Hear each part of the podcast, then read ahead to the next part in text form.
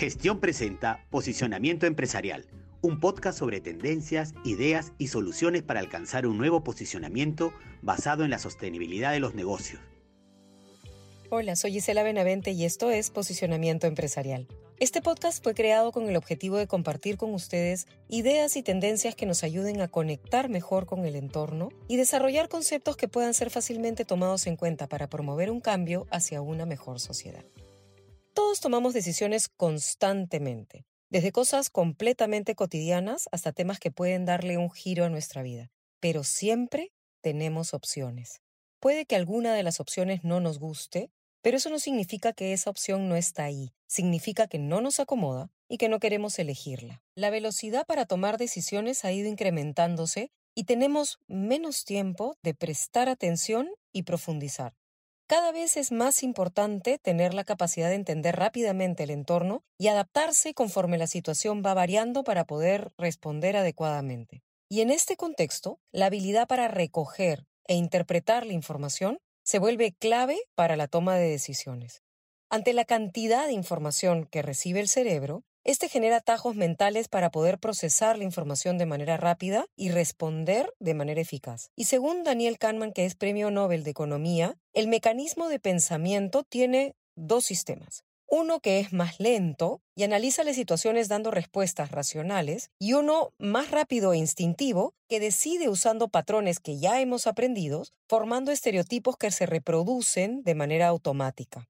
La mayoría de nuestras decisiones e ideas están basadas en el sistema rápido porque decide con menos esfuerzo y nuestro cerebro no busca la verdad, sino busca sobrevivir.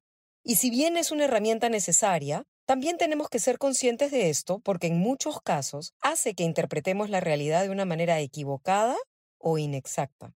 En este sentido, todo lo que nos dicen, lo que nos sucede o lo que vemos siempre pasa primero por el filtro de interpretación de nuestra mente.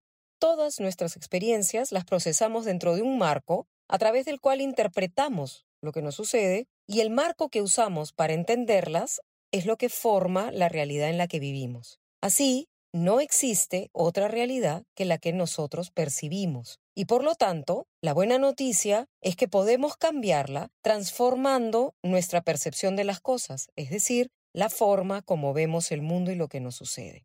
Siempre habrá insatisfacciones o situaciones difíciles, y si bien no controlamos los hechos, podemos elegir qué hacer con ellos y cómo queremos enfrentarlos. Pero solo podemos cambiar si queremos hacerlo.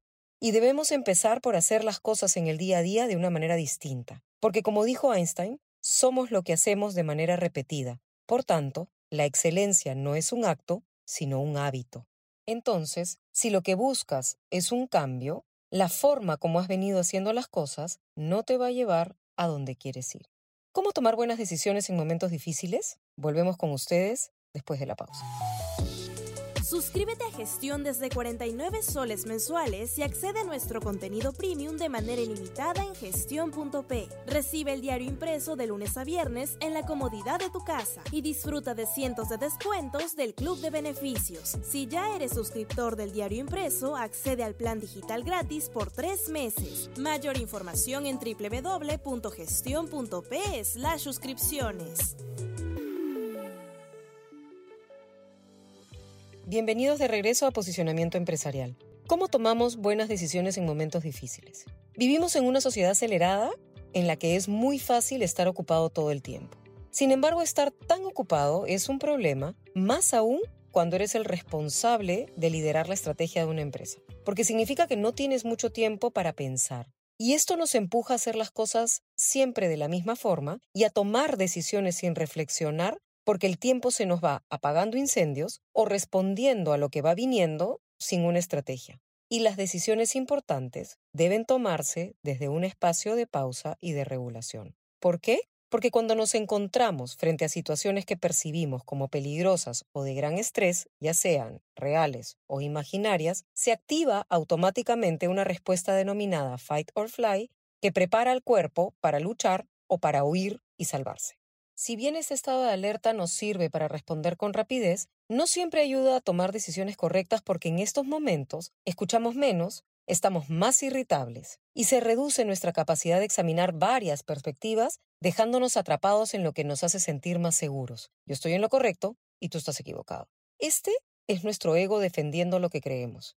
Pero, como explicamos en la primera parte de este episodio, debemos estar conscientes de que nuestras impresiones pueden estar influenciadas por sesgos preconcebidos, por nuestra propia interpretación del contexto o por nuestras emociones. Nuestra mente siempre va a hacer lo que considera mejor para protegernos. Y por ejemplo, cuando estamos en una discusión en la que existen posiciones opuestas a la nuestra, esta forma de protección puede ser evitar que perdamos el poder asociado a estar en lo correcto, porque cuando ganamos, el cerebro se llena de hormonas como adrenalina y dopamina que nos hacen sentir dominantes o invencibles.